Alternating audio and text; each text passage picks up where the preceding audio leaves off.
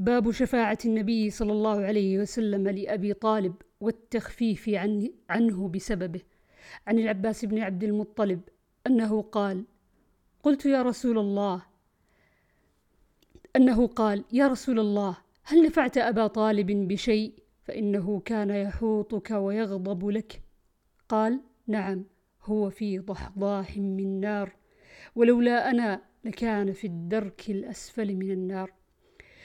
وعنه قال قلت يا رسول الله إن أبا طالب كان يحوطك وينصرك ويغضب لك فهل نفعه ذلك؟ قال نعم وجدته في غمرات من النار فأخرجته إلى ضحضاح وعن أبي سعيد الخدري أن رسول الله صلى الله عليه وسلم ذكر عنده عمه أبو طالب فقال لعله تناله شفاعتي لعل لعله تنفعه شفاعتي يوم القيامة. فيجعل فيجعل في ضحضاح من النار. يتبلغ كعبيه يغلي منه دماغه. باب أهون أهل النار عذابا. عن أبي سعيد الخدري أن رسول الله صلى الله عليه وسلم قال إن أدنى أهل النار عذابا ينتعل بنعلين من نار. يغلي دماغه من حرارة نعليه وعن ابن عباس أن رسول الله صلى الله عليه وسلم قال أهون أهل النار عذابا أبو طالب وهو منتعل بنعلين يغلي منهما دماغه.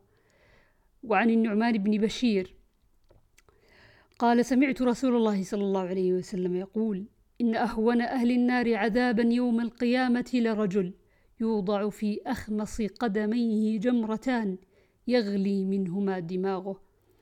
وعنه إن أهون أهل النار عذابا من له نعلان وشراكان من نار يغلي منهما دماغه.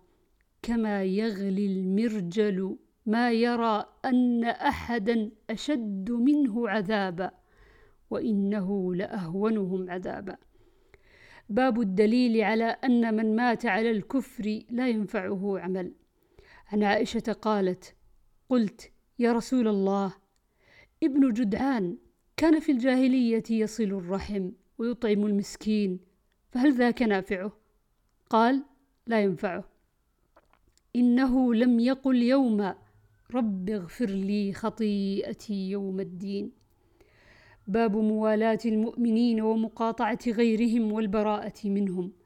عن عمرو بن العاص قال سمعت رسول الله صلى الله عليه وسلم جهارا غير سر يقول ألا إن آل أبي يعني فلانا ليسوا لي بأولياء إنما وليي الله وصالح المؤمنين.